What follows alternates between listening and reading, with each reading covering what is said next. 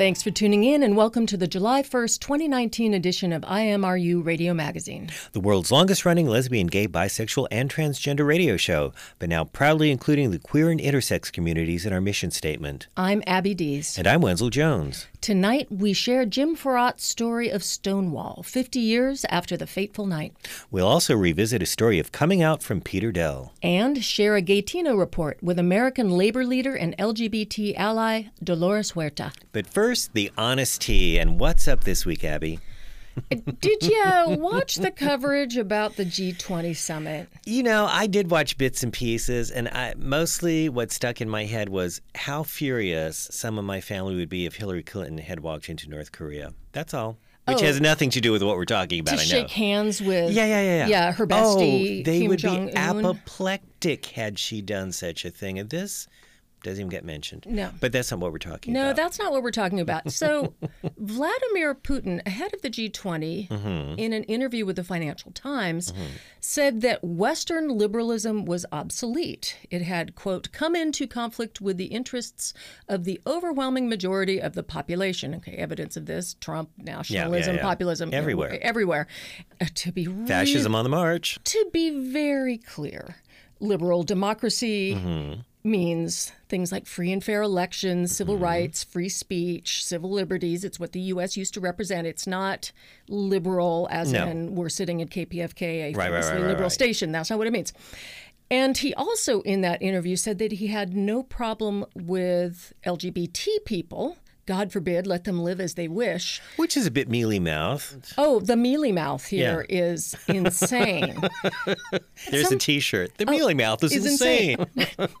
the Honest Tea t-shirts you always have these ideas that i think about after we move on but some things do appear excessive to us putin said they claim now that children can play five or six gender roles but traditional values are more stable than this liberal idea so a little reminder because we've talked about this mm-hmm. a lot Russia bans propaganda for, quote, non traditional sexual relationships. And that really means that they ban any public Right. statement saying LGBT people are decent, no civil rights protections whatsoever. We've talked about Chechnya. An ongoing horror. Yes, the sort of Russian sphere of influence, Right. torturing LGBT people, rounding them up.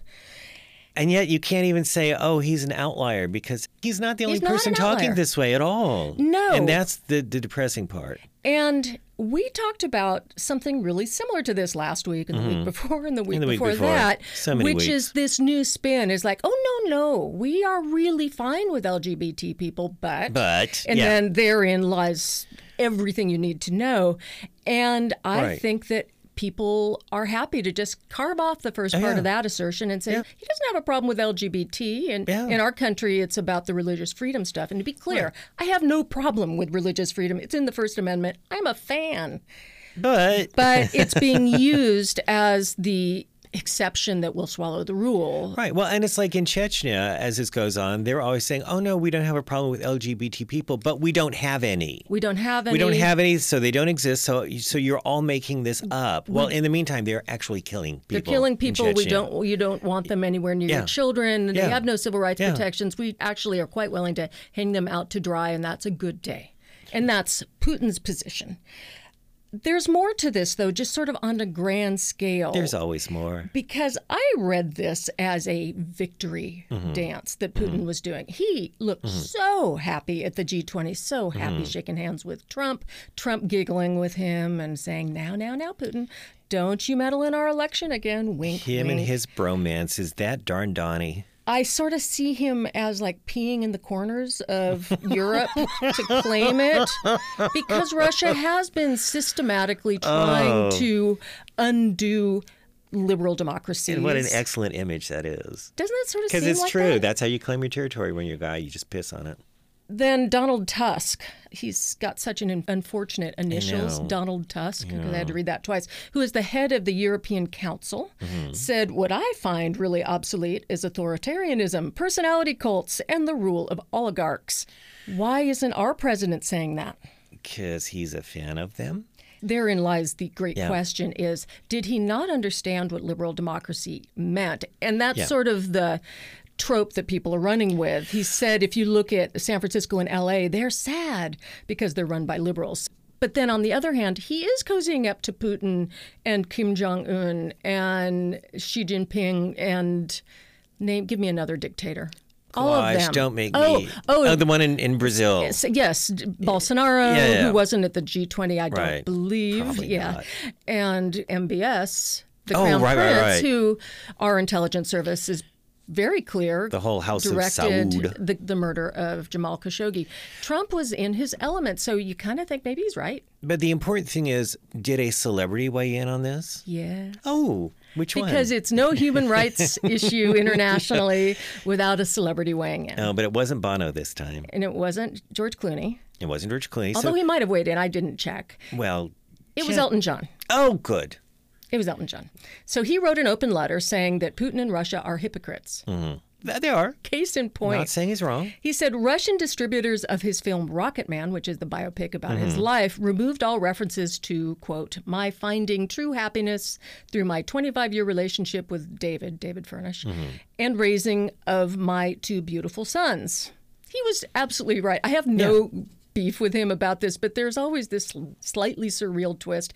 I am wondering if he had any conversations with the distributors before this happened because that film is being viewed in Russia apparently. It Only is a truncated version. did this catch him off guard? Does he have any ability to say, "Oh hell no, give me Yeah. my film back"?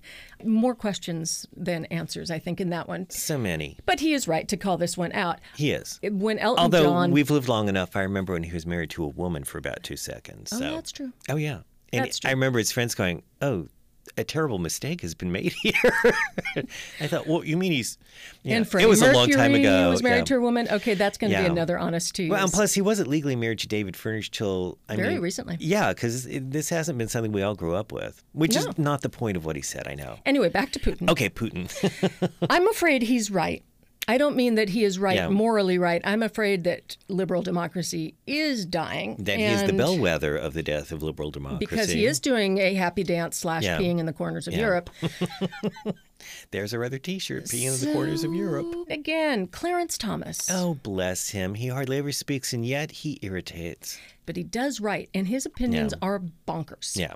And so this kind of happened as we came to the end of this session for the Supreme Court. This Mm-hmm. case got lost in the shuffle because it was no big deal, frankly. The Right, case right. Mm-hmm. was called Gamble v. U.S., and it was all about double jeopardy, and the outcome of it was nothing changes. Yeah. It's, it's always been You can be tried twice, once by the federal, federal and government, once by state. the, oh, yeah. That's the way it's always been. So that's why it didn't get a lot of attention. But he wrote a concurring opinion in that case. Now, a concurring opinion means you agree with the outcome, but you have your own reasoning for it, Mm-hmm. and you want to get that out.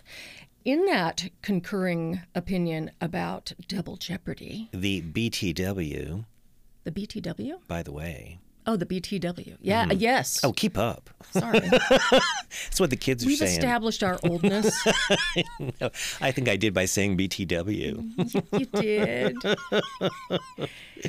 okay, Clarence Thomas. Thomas went on a rant about how the courts treat stare decisis. Mm-hmm. Now, you went and researched stare decisis. I looked it up. Stare decisis. There, I said it. Okay. Oh, oh, that means a, a, a legal precedent. We stand by the decision. Yes. So that is what the Supreme Court does. That is Yes. like number one in their job description is stare decisis. Mm-hmm. That they, and yes, there are many ways to pronounce that, Right. as you found out. This is how I pronounce it. Unless it's a truly stupid decision like Dred Scott or something. Right. Right. But it is a big deal when Right. the court goes against stare decisis Mm-hmm. and changes something. So Bowers v. Hardwick was the famous sodomy case in 86. And then later on, Justice Kennedy wrote the opinion that actually reversed that. So we have a Mm-hmm. number of sort of horrible cases that needed to be turned around. Right. But it is a big deal. Thomas said the court shouldn't be constrained by precedent to fix rulings that are demonstrably incorrect. He was basically arguing that the court is mistaken, that it always is kind of held by this. And to provide an example of that, he brought up the 2015 decision of Obergefell v. Hodges, the case that gave equality Marriage equality to all. to all Yeah. or recognized marriage Yes. equality for all. And it is this week, actually, the Mm-hmm. third anniversary of that decision. he brought that as an example of the court way overreached, that it felt sort of hamstrung by stare decisis and it didn't need to be. And this really sent up some flags for people watching the court because there are three cases coming up this mm-hmm. term after the summer break that have to deal with LGBTQ discrimination laws Right. and the Civil Rights Act. The general thinking is that he's saying, hey, court, you can even go back on Obergefell v. Hodges. You don't have to pay attention to any of this. And he's sort of saying, go. And the it. delicious irony is what if he went back further and changed their mind about Loving versus Virginia? Because he's married to a white woman, This is fascinating. which was illegal when he was a child. Not, it wasn't illegal in all the country, I realize, but it was. He has a very interesting reading of court's historical Mm-hmm. history. In his dissent in Obergefell v. Hodges in 2015, Mm-hmm. he also said some bonkers things about loving. I love that you read these things. Oh, I care. this is this is my idea of fun.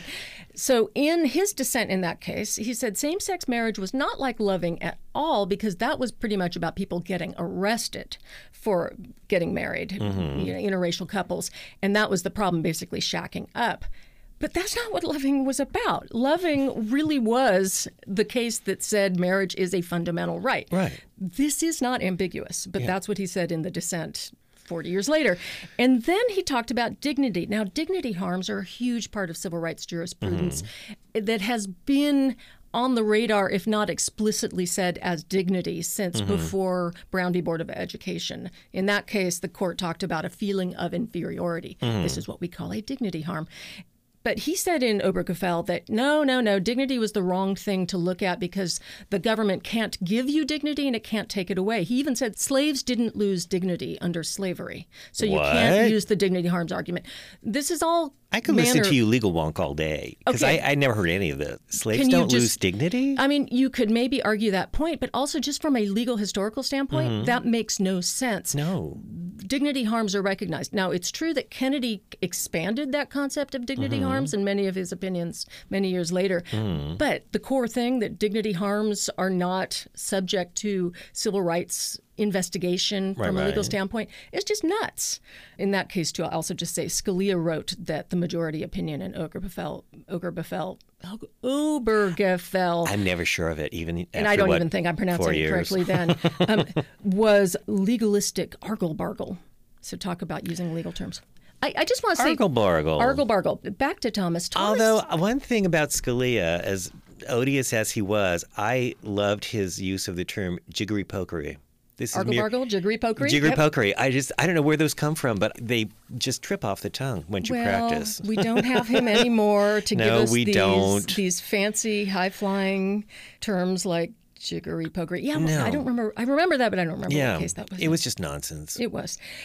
So, Thomas is not a lump. He is quiet in arguments, but right. neocons watch him like Mm-hmm. a hawk, and this is being interpreted as him saying Mm-hmm. around LGBTQ issues and abortion issues.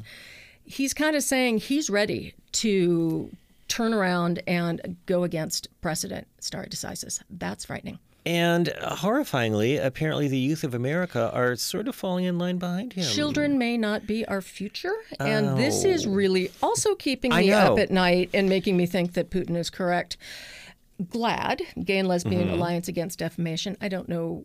I know why they haven't changed their name to include trans and bi people. It's because GLAAD is so wonderful. Yeah. They haven't figured that out. I might be wrong, but I think that's It's what like the that N- is. Just. NAACP. It's like no, they, it they should have changed it, but It works. They have been doing a survey for the last five years mm-hmm. called Accelerating Acceptance, which is actually run by the Harris Poll. Mm-hmm. This most recent version of that survey showed that young people, we mean 18 to 34, showed a notable drop in acceptance of LGBTQ people since just last year. This is really shocking because everybody has assumed that that was the most accepting group. And yet I can sort of understand it because people who were 16 two years ago have been raised in a different world than the 16 year olds from two years before that. If they have any mean spirited sort of thoughts, there is now a room to celebrate that in. I'm thinking about I came of age during the Reagan days and Mm. everything changed. My cohort was a bunch of I'm sorry, greedy Wall Street Oh, yeah. movie selfish people, and the people five years before were kind of post hippies. And Yeah, see, I came I came of age during the Carter years, and it was all very Yeah. gentle and I mean, I kind of remembered Carter. I thought that's where we were going, and then we went full Reagan. I'm still Mm-hmm. Oh. recovering from that. I don't think we'll ever recover from that. So, 36% of people in this survey said that they were very or somewhat uncomfortable with the idea of learning that a family member would be LGBTQ. And that's up from 29% last year. And that 39% would be uncomfortable having a child receiving a history lesson by an LGBTQ. Oh, a history, A history lesson about specifically? LG.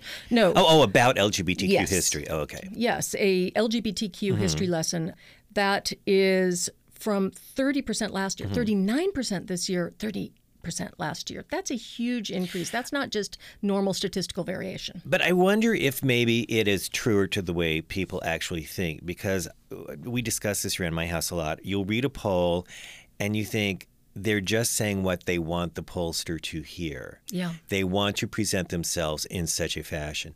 But nowadays, it's okay to be xenophobic. It's okay to be You can racist. say okay- it out yeah, you can say it out loud, and there's really no shame attached to it. I mean, there would be right here with us today, but in a lot of parts of this country, it's perfectly okay to say things like that now, and nobody's going to say boo. So, Because otherwise, you're just being the PC police. right, right, exactly, yes. And as, you know, Miss Manners said famously years ago, if PC means having good manners, Mm-hmm. call me PC. Yeah, if it means thinking about other people's feelings, I get hope from one thing, though. Oh, good. And this is I know every week we want to be hopeful and we get sidetracked. I get hopeful by the U.S. women's soccer team, Yay. who are in the middle of the World Cup right now. I just want to say they have taken the title three times Uh-huh. since 1991. That is seven games. They are in their eighth World Cup right now. They are probably going to win. They just beat France in the quarterfinals. And ever since we talked about Megan Rapinoe doing the Sports Illustrated, Rapino, sorry, but ever since we talked about her, she's everywhere. She is It's like when you buy a car and suddenly you realize that model is all over the road. How did I not know who she was before that? Well, because I'm so ignorant. Yes, we Anyway, were talking about the swimsuit edition. Right, right, so I was I had mixed feelings about that. I take it all back. Any mixed feelings I had, I have no mixed feelings about her right now. This week she is calling out Trump. She said, I'm not going to the effing White House Mm-hmm, if they win, you know, because he likes to invite people and give them hamburgers. Right. And it's not the first time she said that in And May. it's not about the hamburgers it's either. not about the hamburgers. She said, I'm not going to hobnob with the president who is clearly against so many of the things that I Mm. am for and so many of the things that I actually am. I have no interest in extending our platform to him. She's described herself recently as a walking protest. Right. She didn't sing the national anthem in, in a 2015 tournament. She kneeled during the national anthem, and now the U.S. Soccer Federation requires standing. Ugh. And so one of the people writing about this said in response that the president pooped out. And I thought that is great. I'm going to keep that forever. Mm-hmm. Oh, I know. Pooped out a bunch of tweets saying Megan should never disrespect our country, you know, with all his weird capitalization. And then a bunch of random racist stuff about the NBA and that black people should be grateful that he helped them with criminal justice reform. Somehow sports and criminal justice in his mind just go Right. together under the heading black. And then he tagged Megan Rapino, but not the right one. And so There's the another one? Yes, the not Megan Rapino, Megan Rapino, mm-hmm. Megan Rapino, without the E at the end, oh, called oh, him oh. out. And so Trump did it all again. Oh, good Lord.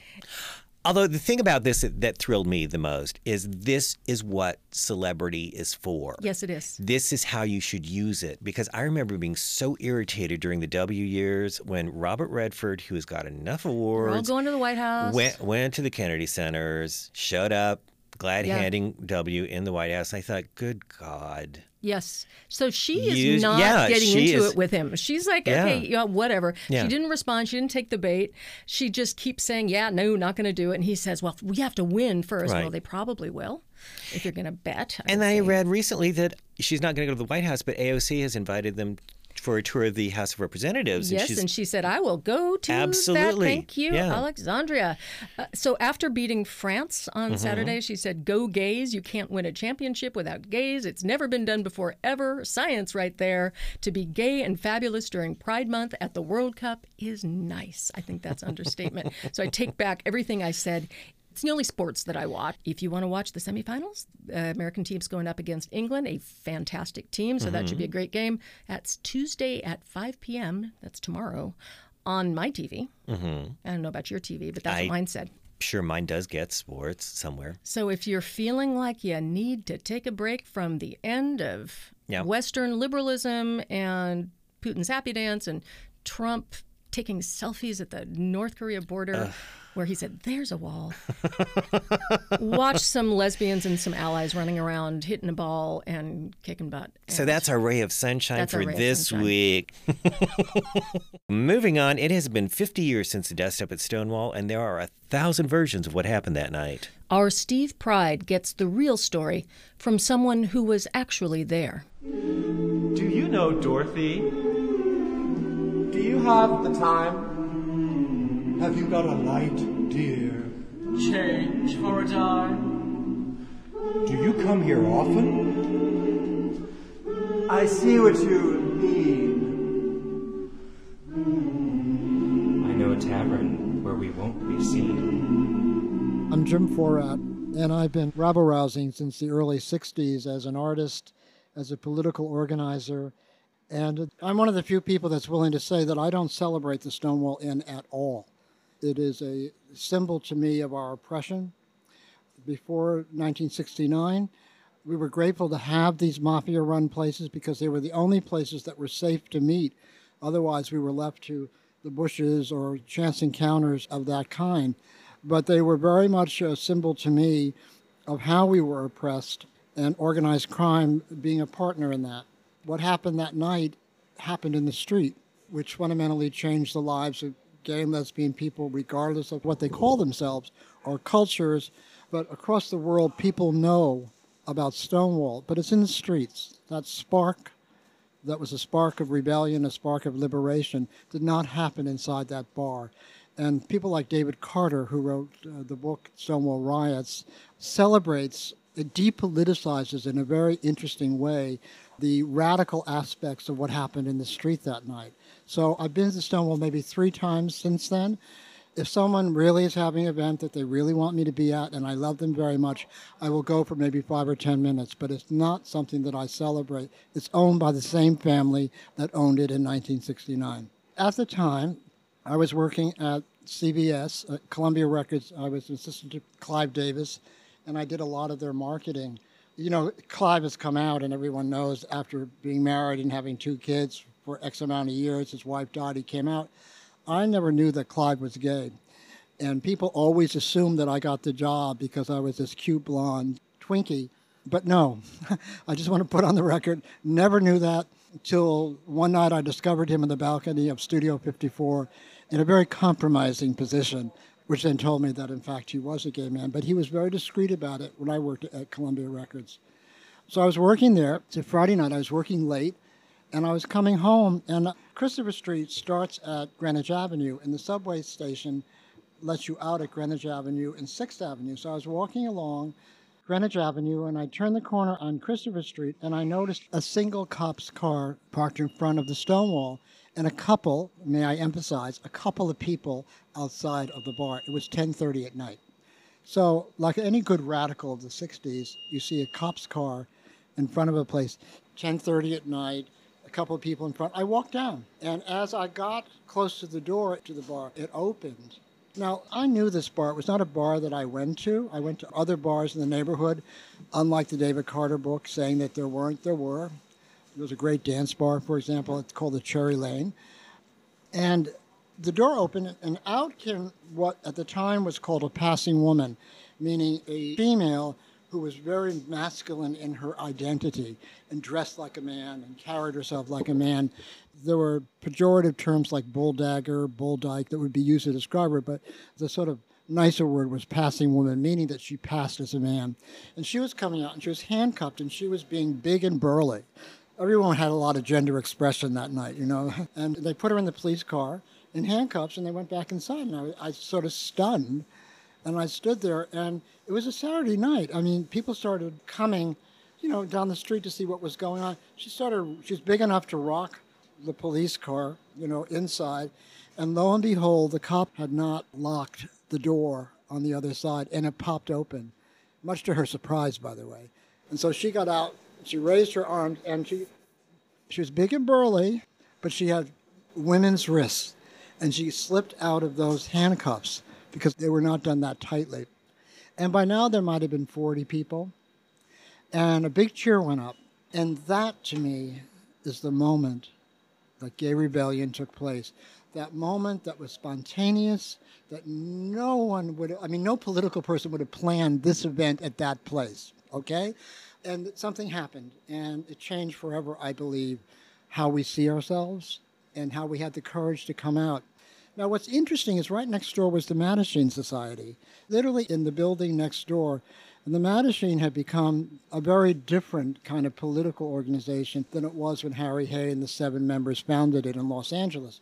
Anyway, that moment happens, and the cop comes out again and looks at the crowd who are now in full yelling, you know, and cheering and cheering her in particular. Went back inside and closed the door. And from what I know from people that were inside, there were two cops. That was the moment when they called for reinforcements. Now, the David Carter book starts at midnight.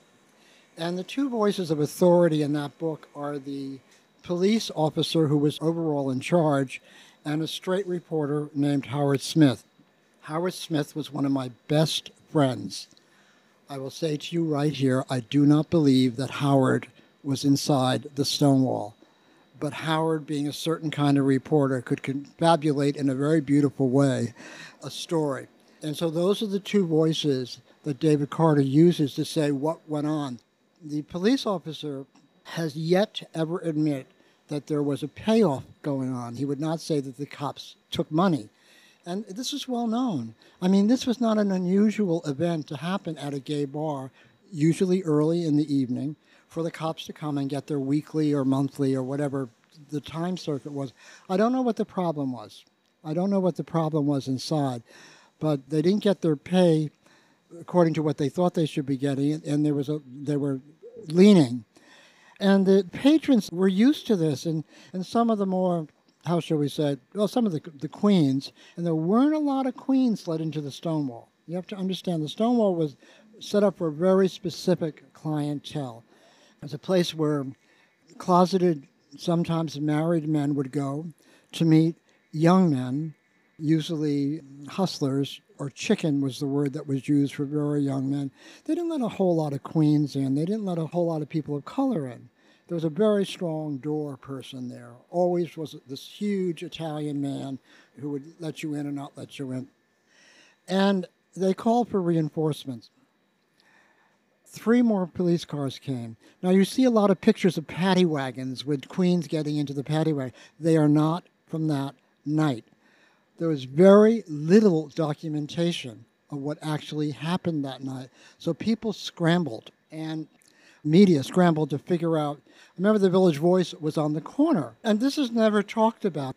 But I was very good friends with the Village Voice people because in the 60s I was a cultural person so I knew Howard and I knew all the Village Voice people. They made up the story of Judy Garland because they couldn't figure out why these gay people were so upset in the street. Now, I'm a Judy Garland fan. I'm old enough to have seen Judy Garland.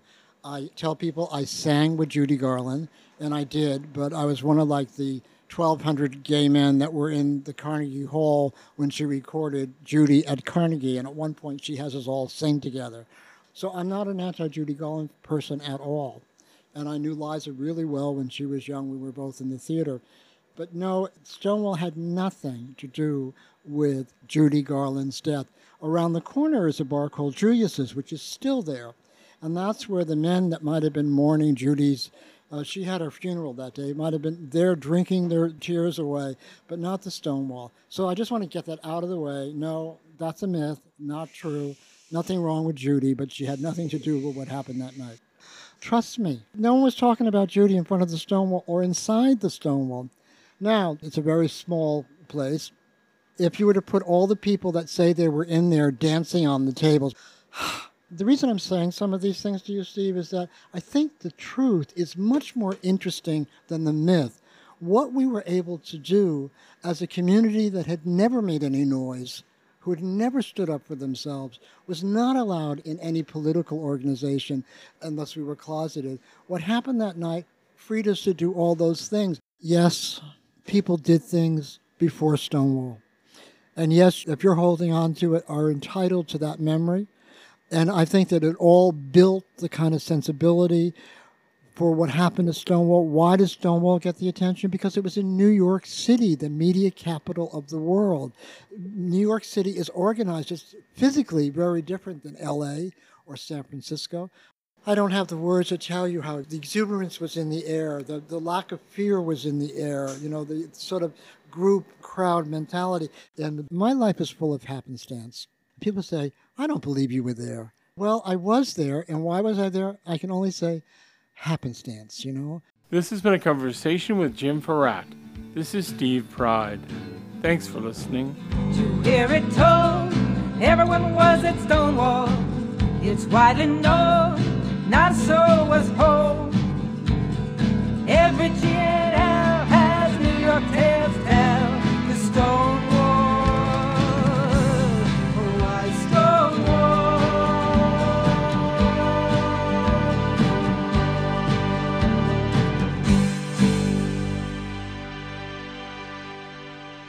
After the break, a classic tale of coming out from Peter Dell. And a Gaytino report from Dan Guerrero.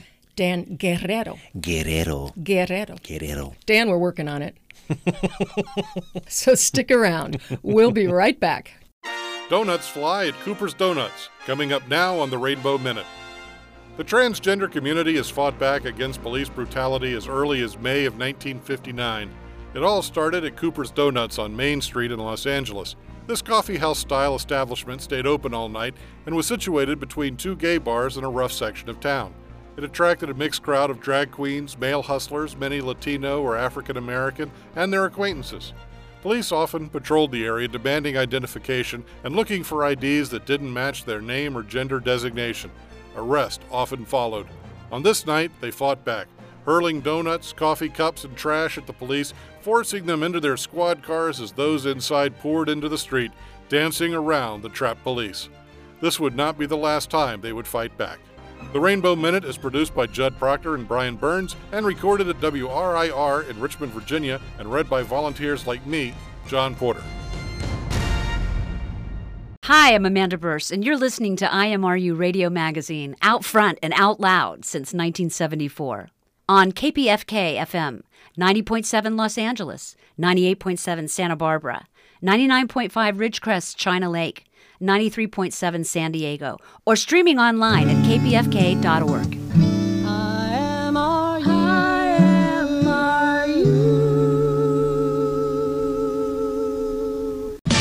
Here's the time check. Here's the time check.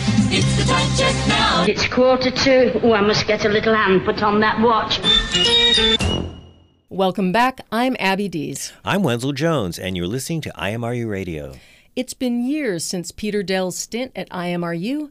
Luckily, we'll always have his stories.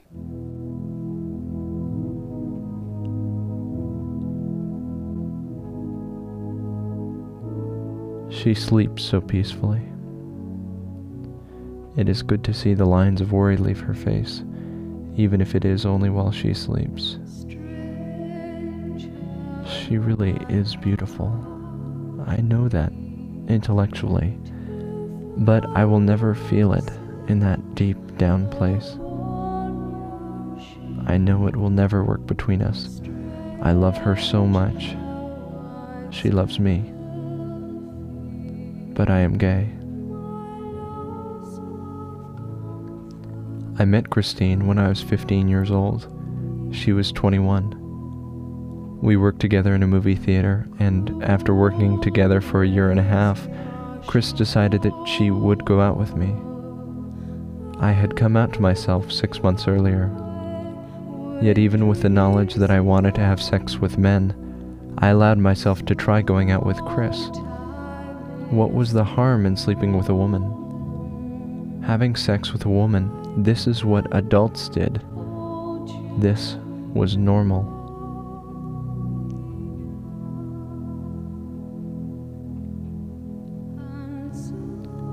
We are on the movie theater stage. The building is closed and no one is around. Just one horny 16 year old gay male and a 21 year old heterosexual female. She touches me, whispers to me, makes me feel so good, so attractive, so normal. I am swept away on a hormone tide, and before I know what has happened, I have passed that sacrosanct right of manhood. I have lost my virginity to a woman.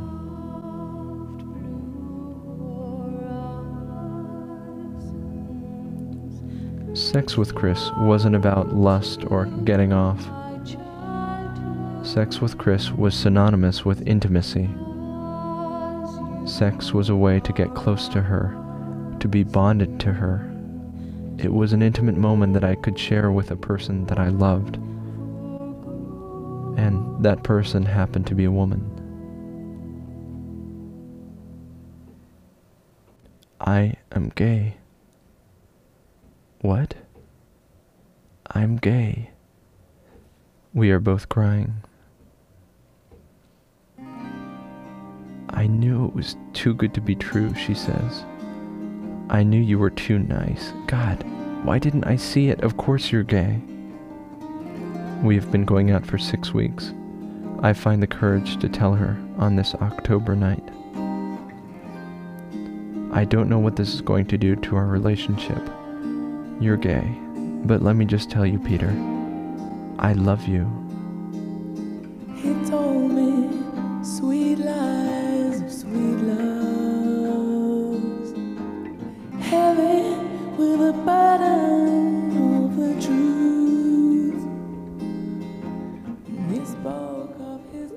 Both started a myth that night that we would sustain for the next two and a half years.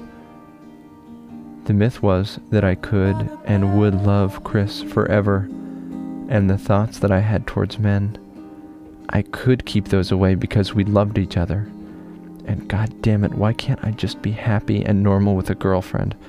Please, oh please, let me be anything. Let me be blind, let me be deaf, but please, don't let me be gay.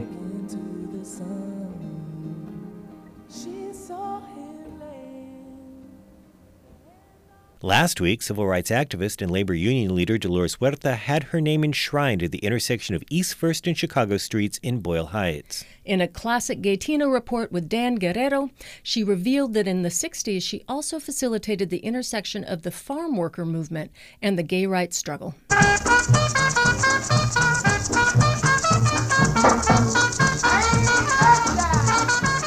Bienvenidos. Welcome to the Gaytino Report. Voices from the Latino LGBTQ community. I'm Dan Guerrero, or if you can roll your R's, Guerrero.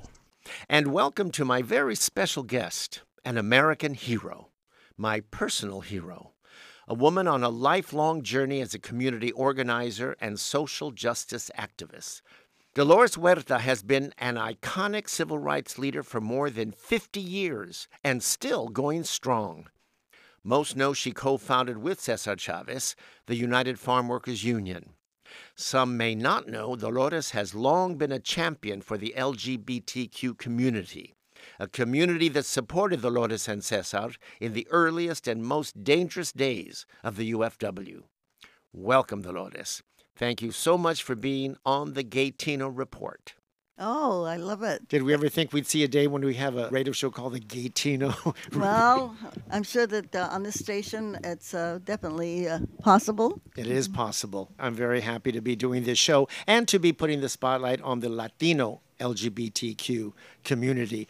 Now, we've been friends for a long time, I'm very proud to say, and we've talked about many, many things, but it was only recently that we started to talk about the LGBTQ issue in our community, and that came about because of that story Luis Valdez told me about the People's Bar. Do you remember the People's Bar? Oh, of course. The LGBT community was very much supportive of you and Cesar back when you first were starting the UFW, and in those most dangerous days, they would march right alongside you. We actually had a special button designed for our support LGBT community, and it was the Farm Worker Eagle with the pink triangle. And uh, actually, when we were on the boycott in 1968, many of our staff members were involved in the big marches that they had in the Stonewall marches back there in New York City. And uh, then over the years, uh, we always participated in the marches, gay pride marches here in West Hollywood and also in San Francisco. And it was wonderful because it would be great to see all the farm workers coming down with their flags. And, and I remember one farm worker saying to me in Spanish, Ay, señora Huerta, esta gente nos quiere mucho. In English, he said, Huerta, he said, these people really love us. And I said, yes, they do, and they're very supportive of us. And so the farm workers just marched with so much pride in the gay pride march. So it was just wonderful to see that. But getting back to the People's Bar, I was so amazed by that story. According to Luis, it was a bar owned by a lesbian woman, Mm-hmm. uh, I believe Mocha.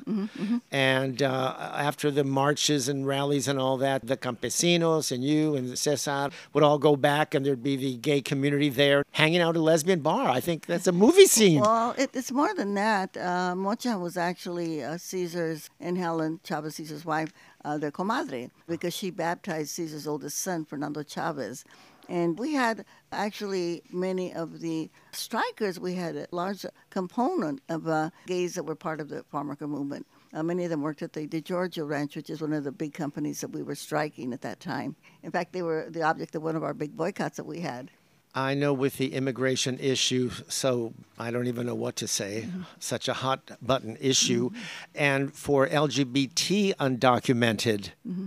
men and women, that's an additional challenge. I mean, it's a whole other ballgame for them when Yeah, you're and- undocumented. Yeah, and it's really bad because we have many of our LGBT community who have their partners or the people that they have married uh, who are undocumented, and they have a kind of a really, really big problem in terms of being able to fix their papers so that they can come over and join their spouses. So it is a very, very big issue, a very painful one. Painful, yes, Mm-hmm. that's the right word. And also uh, in terms of health, because if they're undocumented, they're afraid to go get tested for AIDS, and it's a domino effect in so many areas for the undocumented gay man or woman. Well, I think in terms of testing, uh, like we participate in that. One of my son-in-laws, Camila's husband, he has, uh, uh, you know, been. Uh, but what we have done when we do the testing is we actually take it out to the street. This is what we do in Oh. Kern County. We just don't wait for people to come to us, and we have a very active program there every single year to talk about the testing and do a lot of publicity about it. Your around foundation? it. Yes, and, and we partner with other organizations to make this happen. But we don't wait for people to come to us. We go out there and look for them. Mhm. Can we talk about Juanita? Yes, we can. Uh-huh. Well, I love Juanita. She's a pistol, that lady, isn't Oh, she? she sure is. Mhm. Your daughter, Juanita Chavez. Did she come out to you early, or how did that all come about? I think after she graduated from San Francisco State College, then she let everybody know that she had a partner. So she lived with her partner for a few years. Uh, her partner eventually transitioned and became a man. Mhm. She's very active and she calls herself an out and proud member of the LGBTQ community. She was a teacher for a good many Right. years. Mhm. And she co founded the first gay straight alliance at Mission High School, where she went. Was that in Bakersfield? Where no, that it? was in San Francisco, right there in the Mission. Oh, in the Because she- Mission Yeah, she lived in San Francisco when she graduated from San Francisco State. Her first teaching job was at Mission High School, and she did more than that. Uh, she also created a clinic there and provided counseling services for the LGBT youth that were there at Mission High School. She's currently the communications and media coordinator for the Dolores Huerta Foundation. Yes. Uh-huh. This is Dan Guerrero with the Gaytino Report, and I'm talking to my very special guest, Dolores Huerta. It's like you're going to go on forever doing this. It's such a marvel to see, and how you embrace so many of these. I don't know.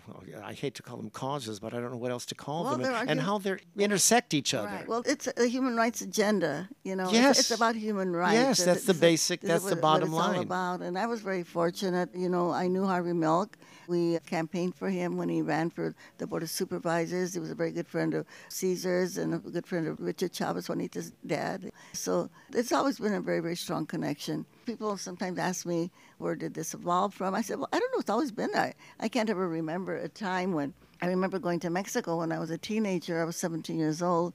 And it was really interesting there because there were some gay waiters in this restaurant. And my stepfather was from Mexico City. And he said in Spanish, Estos son los Luisitos. He said, those are, they call them Luis. And I said, what is that? What is that? He said, these are gay men. And he said, everybody has to protect them to make sure they're not harmed. And I thought oh, that's such a beautiful sentiment. My stepfather was born in Mexico City, grew up in Mexico City. He was kind of from the middle class. And it's interesting, and then we saw how that changed later on. I really don't know the history there. I guess somebody from Mexico could say that. It may have been when, and I don't know when Fox became president or wherever, when they kind of reconnected with the Catholic Church again. So I don't know, but something happened there from the time I was 17, and of course, later on, we saw a lot of discrimination in Mexico. But it's interesting, too, that the Oaxacans, you know, they have a very different take on gender. There's a third gender, and the third gender are people that are very sacred, actually. And uh, they have a wonderful celebration here in Los Angeles. I think it's called Los Mochis.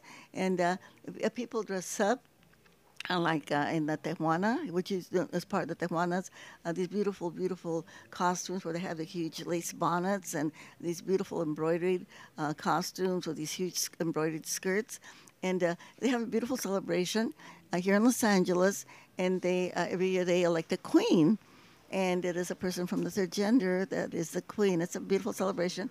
I wasn't able to go this last year, uh, but the year before last, and you had the uh, Mexican consulate was there, and all of the local city officials were there.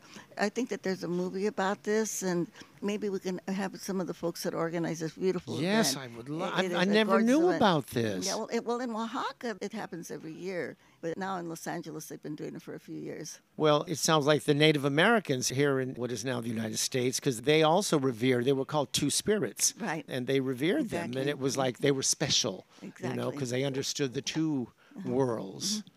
Wow. Well, in Mexico City, going back a little bit, uh, now, of course, uh, gay marriage has been legal there for a good many years, and their gay pride is no longer the F, it's now Ciudad de Mexico, right? Is huge. They have a huge gay pride uh, celebration there. So it has evolved there, which is fascinating to me, you know.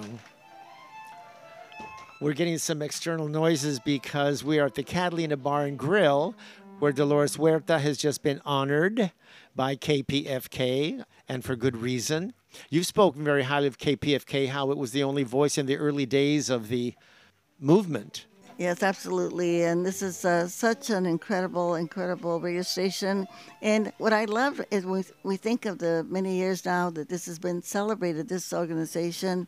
I remember when it was first started because I am, as you know, 87 years old now. So I was just lucky to be alive when so many of these great things were just beginning, uh, like the uh, radio station. And uh, knew some of the first pioneers that started the radio station. I was very lucky to know some of them, and uh, to know this it's still here. And that you are too. And yes, I'm lucky to be here, and the, but the people are still supporting KPFK and KPFA. You know who personifies the whole issue of undocumented people who are of the LGBT community is Jose Antonio Vargas. Mhm, mhm. I don't think a lot of people know about him. He was born in the Philippines, and he, it wasn't until he was about 16 that he found out he was undocumented, Mhm. and he's a gay man. Mhm. And um, I guess he's got a book coming out, but he personifies that whole issue. Yeah, and Jose has been, uh, as you know, very active all over the United States. He travels a lot, and uh, he has an organization called Define America. And his uh, organization tends to try to educate people on issues of the gay and lesbian transgender community, but also very, very active just in terms of the dreamers. Have you worked together? Have you yes, met? we have. Yeah, Jose, uh, we, we have- we have been working together. But in fact, this last year he was very active on helping us out with the film also. The film Dolores, it was produced by Carlos Santana. Your Mhm. documentary. Yes, the Your documentary. documentary was fantastic. The film, Rosario Dawson playing you, I don't think so. But the documentary, I've seen it twice. It's incredible. How did you feel about it? I was really happy that uh, they found so much footage that I had never seen. And they touched on the issues, of course, of sexism, discrimination against women, the farm workers being victorious over Richard Nixon, the President of the United States, and Ronald Reagan. I want to say a word about Ronald Reagan. Maybe some of our listeners are going to say, well, Ronald Reagan brought us amnesty. Uh uh that didn't happen. He signed the law. The ones who did the work on that amnesty bill was uh, Ted Kennedy, Schumer, who is now in the Senate. He was in the head of the Judiciary Committee, Howard Berman here here in California, Peter Rodino. They were the, the main people. And myself, I'm going to include myself. Because uh, one of the things that we're trying to do now is make women get credit for the work that we do, right? And I worked on the amnesty bill for months in Washington D.C. to make sure that it passed. You know? And so just remember, Reagan is not all that great. But uh, the film, I think, is really great because it also touches on the issues of police brutality. It touches on ethnic studies, which we know in Arizona. And you and I were marching there in Arizona when they were doing all of that discrimination against the undocumented people and also uh, taking ethnic studies out of the schools, out of the high schools. Uh, as you may know, the state Supreme Court has now ruled uh, that they have to teach ethnic studies. So they lost that law that they passed. I did love that film so much, but I loved hearing from your children. Well, they're not children anymore, but they're still your children, your babies, right? It Mhm. was uh, Juanita spoke, and I think Ricky, Mm-hmm. and uh, it, it humanized you because everyone knows you as the iconic figure that you are. Mhm. But you're a lady with family, and it was beautiful to see that side. And Camila, who's the executive director of my foundation, she's the one that does all the work while I'm running around the country, following the film around and doing speaking engagements. Your energy just if I remember one time we were at some event and then I called you the next morning to I don't know what and you said oh I'm in Cleveland and I'm going to speak in a minute I'm thinking Cleveland we were in LA at 11 o'clock last night and you were I don't know how you do it I honestly don't well, we try to cover as much as we can because we want to get the message out there about the dreamers. We want to uh, get the message out about we want people to be sure and vote and go out and knock on doors and phone bank and get themselves elected. We're urging people, yes, run for the school board, run for the city council. Uh, we've got to get progressive people to take over the power. And of course, uh, as we're talking about the issues of LGBT community, these are some of the things that we have to really work hard on, okay, so we can end the homophobia in our community and in, in our society. And I think we're on the way there. We're not there yet, but uh, we know we have to get everybody involved. I mean, it's important to celebrate how far we've come because we have. we have. And yet, the road ahead is very long and very treacherous. Mm-hmm. And we are currently in a back step, as we all know. So, you know, when that first terrible election night, my knee jerk reaction was, I'm going to lay low, let this thing blows over. I better not mm. do Gaytino anymore, you know? And then when I came out of this shock a couple of days later, I thought, no, no, no, no. This is a time not to retreat, but mm. to really stand up and be louder than ever. And we all have to do that. We all have to do what you've been doing forever. You are literally a national treasure, and I treasure our friendship, and I thank you for being here today. Well, thank you for having me, Dan, and I want to thank you for all the work that you're doing because uh, you are also a long distance runner and uh, carrying on the justice work uh, that your dad started uh, through his music and you through your art. And thank you very much for uh, producing the play Gaytino that I have seen twice and love it. And uh, urge everybody, if you haven't seen it, please, now it's time. And I understand that you're working on some other great projects. Thank you. Mm-hmm. This is Dan Guerrero with the Gaytino Report, and I've been talking with a true American hero, Dolores Huerta. Until next time, ten orgullo. Be proud.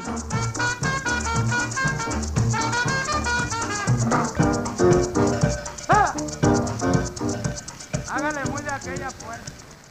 Okay, that's it for tonight. Our thanks to IMRU's executive producer Steve Pride, Rainbow Minute producers Judd Proctor and Brian Burns, and our director of podcast distribution, Vash Bodhi. Find us online at imruradio.org and follow us on Facebook at IMRU Radio.